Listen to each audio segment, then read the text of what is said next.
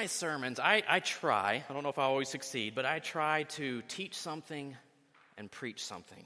Uh, I think in teaching, I hope uh, that it's about the passage itself. You know, it's great to bring in illustrations and stories and everything else, but but what we're called here to do is gather around the Word and to learn about the Word of God. And so I hope to teach something. Scripture has its utmost importance in our lives. And so we gather here together as the church, as we are guided by the proclamation of the Word of God. And that proclamation of the Word, I hope, has meaning for us. It, it leads us beyond ourselves. It orients us Godward. And so I hope that with each sermon, there's there's meaning in those words that we read, that we talk about, and that we take that with us. Well, we've been looking at the first pages of the Bible. And these first accounts of the Bible are, are foundational to our understanding of really the Bible as a whole, from Old Testament to New Testament, from Genesis to Revelation. And these first chapters, they communicate to us such great truths about God, about creation, about humanity, about the reason that we are here and how God has called us.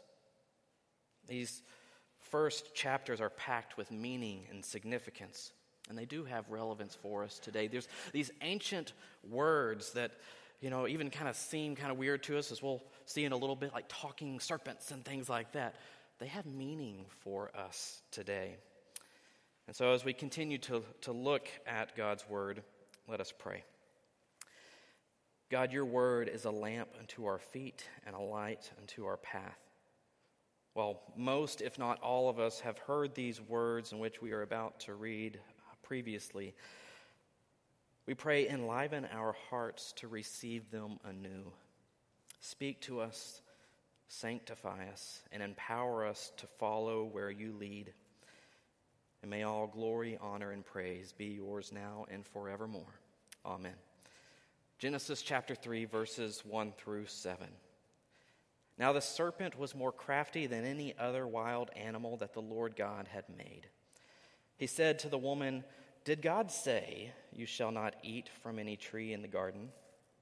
The woman said to the serpent, "We may eat of the fruit of the trees in the garden."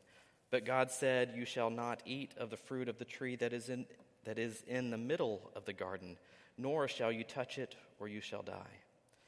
But the serpent said to the woman, "You will not die, for God knows that when you eat of it, your eyes will be opened, and you will be like God, knowing good and evil." So when the woman saw that the tree was good for food, and that it was a delight to the eyes, and that the tree was to be desired to make one wise, she took of its fruit and ate. And she also gave some to her husband who was with her, and he ate. Then the eyes of both were opened, and they knew that they were naked. And they sewed fig leaves together and made loincloths for themselves. The word of the Lord. Thanks be to God. Well, a phrase that we've mentioned um, a lot over the past month, month and a half or so, is that of the image of God. Specifically, back in Genesis chapter one, verses twenty-six and twenty-seven, it says that humans, we are created in the image and likeness of God. of God. And sometimes we use the, the Latin language to say that humans are created in the Imago Dei. And there's many ways that people or theologians and scholars and historians have, have talked about um, what it means to represent the image and likeness of God, the Imago Dei. But one helpful way of thinking about it um, is to think about it in three specific categories. The image of God means that we are rulers, vice-regents of creation, more specifically vice-regents. And so what is a, a vice-regent? That's not a word we use a whole lot today. Well, so dictionary dot com, that's my source on this definition. It uh, defines vice-regent as a deputy regent, a person who acts in the place of a ruler, governor, or sovereign. So a vice-regent is someone who has the authorization to rule under the supreme ruler's behalf, but the vice regent's authority is not absolute. It's not something that they necessarily possess in and of themselves. It's something that they've been entrusted with. And that authority that they're given is entrusted to them to oversee and to govern as the ruler would see fit, not as they would see fit, but they're governing for the ruler. And so their uh, focus, their job is to rule as the the sovereign would see fit. And so the roles and responsibilities of the vice regent, they're defined and they're given by the sovereign. Well, God has entrusted humanity, as we've talked about before, to be stewards of creation. All this is, is not ours, but we have been entrusted with it by God. We rule over creation not by our own authority, but only by that which God has bestowed upon us. That is, that is our calling. And so Genesis one twenty-eight, where it says, "And God blessed them, and God said to them, be fruitful and multiply and fill the earth and subdue it and have dominion over the fish of the sea and the birds of the air and all the all the other things." God gives us that. God gives us creation, God gives us life, and God gives us that role and calling, not to govern how we think things should be, but to govern how we know God wants things to be. Psalm eight is another great example, verses five and six. The psalmist says, "Yet you have made him," that's humans, "a little lower than the heavenly beings, and crowned him with glory and honor. You have given him dominion over the works of your hands. You have put all things under his feet." That responsibility that we have is a gift. I think we all know and kind of understand that one of the highest honors that someone can receive is to be entrusted with leadership. Not to take leadership for themselves, but to be, you know, voted or nominated or elected into an office to govern, to be a leader. That's one of the highest honors that someone can receive, because we know that really what true leadership is, it's a call to serve. It's not a call to lord over, but it's a call to serve. And because it's that place of honor, that call to service, it is a big responsibility. It's a high calling. And we are to take those responsibilities on with integrity and with the greatest of care, because we know it's not just about us. It's not just about creating a world that we see fit, but as we are called by God to be his stewards, to be his vice regents, we are trying to live out our lives as God would see fit. And so being the image of God means being rulers, as in vice regents of creation. The second role of being the image of God, and we focused on this last week, is that we are priests of creation. If Genesis one describes creation, you know, it's not so much focused on, you know, just what is material in our world, but it's talking about how God created all of this to be his divine cosmic temple. And we are called to serve God in creation as his priest. Just as priests in the Old Testament were called to serve, you know, the, the temple in Jerusalem. If we think about all of creation being God's temple, we, all of us, are called to be priests in God's temple. Uh, Exodus nineteen six, it's a good verse, where God says, "Although the whole earth is mine, you will be for me a kingdom of priests, a holy nation." That's God's intent and design for us. And um, I, I mentioned this definition last week, but I want to read it again because I think it's a good one for what is a priest in, in the big sense, not just like in the Catholic Church sense, but just in, in the big sense and how we're talking about it. "A priest is someone who presides over the overlapping boundary of heaven and earth. Their primary function is to represent God to people and people to God. Priests act as mediators between heaven and earth, between the divine and human. They are embodied representatives of the divine." And so if, if you think about it, there's actually a lot of overlap in, in this call to be priest and also this call to be vice regents. Well, also, as we looked at last week in Genesis two, Adam and Eve in the garden were called to be priests, to serve in that sacred space. If we remember from last week in Genesis two, verse fifteen, it says that the Lord God took the man and put him in the Garden of Eden to till it and keep it. In our minds, you know, it goes straight to agricultural things. It's just like working in the garden. But when you look at the words and you kind of bring out the, the bigger meaning of what's happening in that passage and, and the context of it, the, the word that is translated as till it is also just the word for work, to work it. But it's also the word for serve, serve it, serve in it. It's also the word that the Old Testament use, uses for worship. That our life and our calling to, to work, to do the, the work that God has called us to do, that is an act of worship in which we all partake in. In that way we serve as priests. Similarly, that second word at the or the very end, keep it. So that can also be translated as watch over it, care for it, guard it. So while on the surface, again, you know, we think maybe when we read that at first glance, it's just about tilling a garden. This is God's garden. This is God's creation, and man is ultimately put there to serve God by maintaining and caring for all of creation. And so all of Adam's life is to be an act of worship and service as he serves and cares for the garden as God has called him to do. And this idea of priesthood, it continues on in the New Testament. It's not just this Genesis chapter two thing. First Peter says, like living stones, let yourselves be built up into a spiritual house, to be a holy priesthood, to offer spiritual sacrifices acceptable to God through Jesus Christ.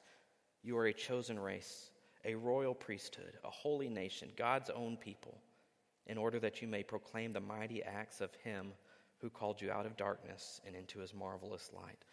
We are all called to be priests. The priesthood of all believers, as I mentioned last week, was a point of emphasis during the Reformation. All right, so we have that we're called to be vice-regents, we're called to be priests.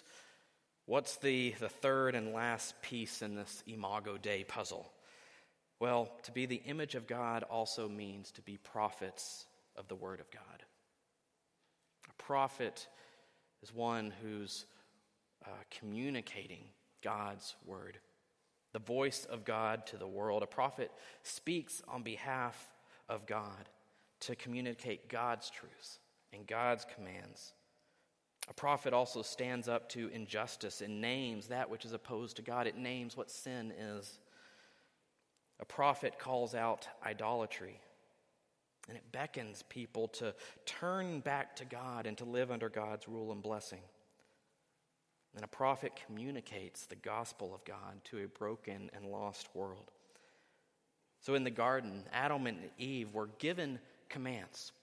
They weren't really given all that many, you know, prohibitions, just like don't eat from that tree. They were, but they were given this idea, they were given commands, they were given boundary and structure. And they were given responsibilities. And they were responsible. They were the ones. Not the other creatures, not anything else. Adam and Eve were the ones that were responsible to abide by those commands, to embody those commands, and to communicate those commands. In Genesis two, we see that that command was, you know, not to eat from the tree of the knowledge of good and evil. But we'll get to this in just a second. But I wanted to, to highlight these three. Oh, go back just real real quick. Y'all, y'all, got, a, y'all got a spoiler there. Um, so the image of God means to be rulers, vice-regents, priests of creation, prophets of the Word of God. Okay, now go to that, that image. And so if you think about it, this is kind of a, I stole this from online, Bible Project. They've got some good things. But uh, what is that, a Venn diagram? Is that where the overlapping? So this idea of the image of God is where all of these things overlap. Where priest and prophet and king overlap. That is, is the fullness of what the image of God is and what it means. And we'll talk more about this. Keep this in mind. It's a, it's a helpful little thing, but we'll, we'll kind of come back to this in a second. But let's look at the first few lines in Genesis chapter three now, so our text for today. It says, now the serpent, so there's this serpent creature, and we know something of this serpent creature was more crafty. Uh, another, you could also translate that as like cunning, deceitful, clever. So this serpent was more crafty or clever than any other wild animal that the Lord God had made. So this isn't something outside of God's creation, something that God had made. And this, um, well, I'll just go ahead and say this. So Genesis, Genesis doesn't really explain it or get to it, but the serpent, as we know, is connected to the to the image of Satan, the father of lies, the one who masquerades as an angel of light, the great deceiver. And so the serpent said to the woman, "Did God say, you shall not eat from any tree in the garden?" I mean, notice uh, a lot of times we think of evil as being something just so black and white. But the serpent, serpent doesn't force Eve here to commit some heinous act where right away it's like, ooh, that's evil. He doesn't present something just overtly evil before her. What the serpent does in this story is presents a question. Did God say? I like the King James wording of this, hath God said. So if we think about that question, hath God said? What's the motive for that question? What's behind those words? And ultimately, I think that the motive for that question is to undermine the Word of God. And it undermines really in, in two ways. One, it's a question for Eve. It brings into question, do you know what God's Word is? Hath God said? Do you know what God's commandments are? And along with that, that's kind of where he's going. He's going to test their fidelity to God's truth. So it basically asks, do you know what God says, and are you going to live by God's word? To which Eve immediately replies to this question. She, she replies positively. We're like, go Eve. She says, we may eat of the fruit of the trees in the garden, but God said, you shall not eat the fruit of the tree that is in the middle of the garden, nor shall you touch it, or you shall die. She knows the command. Well, the second way that that question, hath God said, or did God say, undermines, um, uh, or that the, the intent is to undermine, is it seeks to question the very integrity of God and God's word. So it's in a way, it's an attack on Eve, but it's an attack on the very word of God, because it questions God's integrity of God's own decrees and governance and commandments. And it's con- it's a condescending critique of God's word. I, th- I think, you know, if we were to put ourselves here, I think what's intended in the text is, is a sarcastic tone. When, you know, we can't read tone into words that often. But if we put ourselves in what's going on, you know, if we were to phrase it or, you know, add in the tone, like, did God say, you shall not eat of the tree of the garden? Did God really say that? God, that's your commandment? He questions, brings into question God's very commandment, which is what the serpent then says the next time it speaks, because it goes against what God says. The serpent says, you will not die. For God knows that when you eat of it, your eyes will be opened and you will be like God, knowing good and evil. So it's an attack on Eve, on her knowledge and on her fidelity to trust God, and it's an attack on the very word of God, to bring it into question, to question its validity and its substance. Friends, the attack on God's word continues to this day. We are called to be defenders and proclaimers of God's word. Uh, if you think back to the Reformation, Martin, Martin Luther, uh, so if you know, he, he posted his ninety-five Theses, and he challenged the church's authority in some of its practices, and, and for that he was excommunicated. And then at that point, Luther was called into, essentially to, to a trial. He was called in to recant of his works and his writing. And really what was at the core of, of Luther's work and thought was that we are justified by faith alone.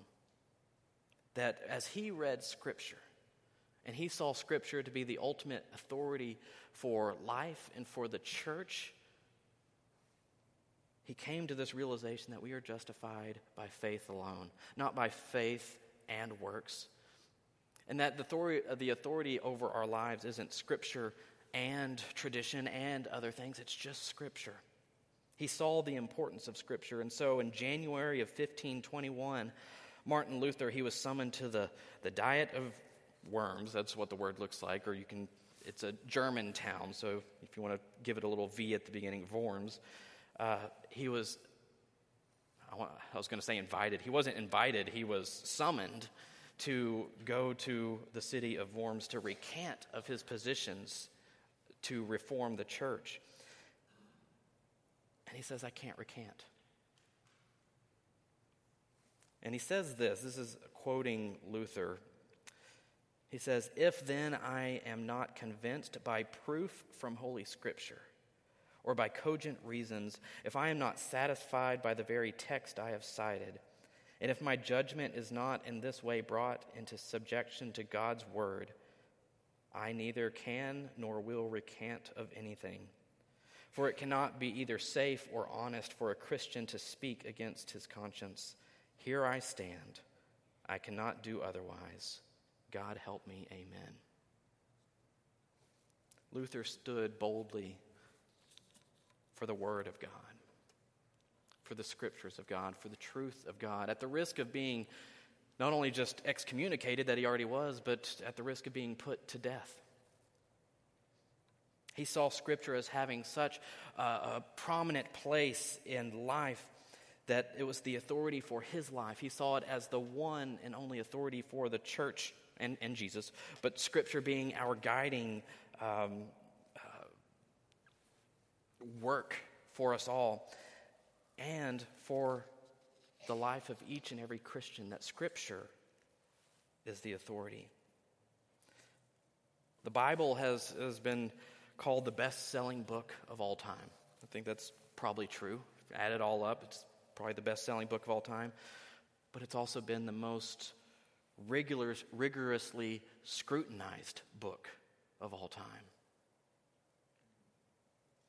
Especially since the, the days of the Enlightenment and post-Enlightenment with critical theories and all that, the Bible has been put under so much scrutiny. But its truth remains. Its truth endures. The, me, the Bible contains the message of God's life-giving truth. And yeah, there's passages in it that aren't easy to read. Some are difficult to understand. And yes, unfortunately, the Bible has been misused. It's even been used abusively. Texts have been taken out of context or have been um, applied literally when they're not meant to be literal in that way. And so the call is for us as the prophets of God to know the Word of God and to study the Word of God faithfully. It's important to learn about what the Bible is, what the Bible says, and how to read it, and also how not to read it. Actually, I, I brought this book. Um, I read this when I was on my pastor cohort trip a few weeks ago, and it's How Not to Read the Bible, and uh, just kind of an insightful look at how not to read the Bible, how not to use it um, abusively, or, you know, it, it answers questions that uh, many people raise who critique and criticize the Bible. Uh, it's an interesting read if, if you want it. But we have this responsibility to be prophets of God's word and truth. Adam and Eve in the garden were to be the voice of God. They were to stand up for truth and righteousness and boldly say, "Thus says the Lord." But instead, they were lured away from God with that subtle question, did God really say? Did God say that? What Genesis three describes is not simply what Adam and Eve did. I think sometimes we focus on them, you know, taking the fruit from the tree and eating it. It's something they, they did. But also what Genesis three describes is what they failed to do. It wasn't so much their act of eating the piece of fruit. They failed largely to be the image of God. They failed to be vice-regents over creation. So they were the ones that were supposed to be ruling, supposed to be representing God's authority over creation, and instead they allowed the serpent to have influence over them.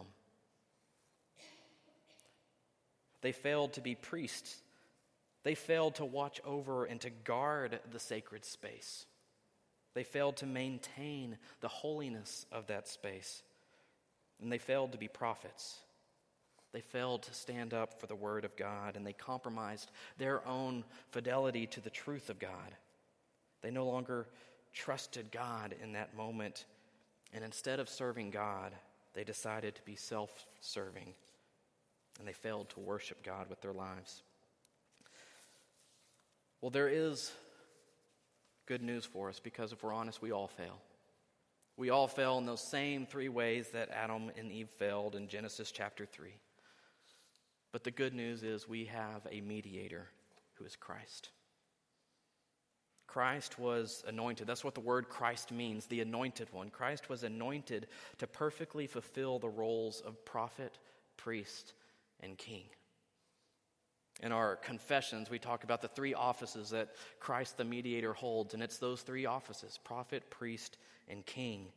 And we see these reflected in Hebrews one, where it says, Jesus is the reflection of God's glory, the exact imprint of God's very being. Jesus is the image of God, and he sustains all things by his powerful word. He is prophet. He had made purification for sins. He is priest, and he sat down at the right hand of the majesty on high. He is king. Jesus is the image of God, the anointed prophet, priest, and king. And so our call and our responsibility as individuals and as the church, both here at Grand Lakes Presbyterian but around the world, is to conform to the likeness of Christ, to represent Christ as the body of Christ, to be the Imago Dei in the world once again, and to serve as vice-regents to the best of our ability, to serve as priests to the best of our ability, to serve as prophets, and defend, to proclaim the word of God. So my concluding question for us to reflect on today is, what place does the word of God have in your life and over your life? And may we reflect on the image of God and how we can conform ourselves to Christ, to the power of the Holy Spirit. Amen. Let us pray.